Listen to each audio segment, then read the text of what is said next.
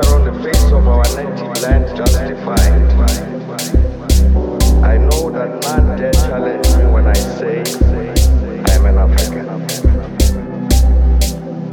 I am an African.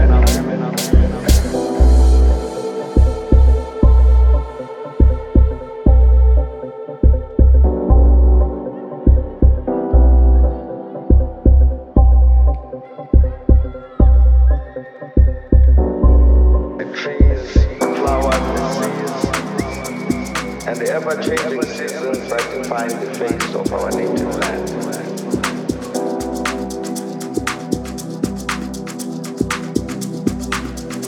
My body has frozen in our thoughts and in our latter-day snows. It has thawed in the warmth of our sunshine and melted in the heat of the midday sun. The crack and the rumble of lashed by startling lightning have been a cause both of trembling and of hope. The fragrances of nature have been as pleasant to us as the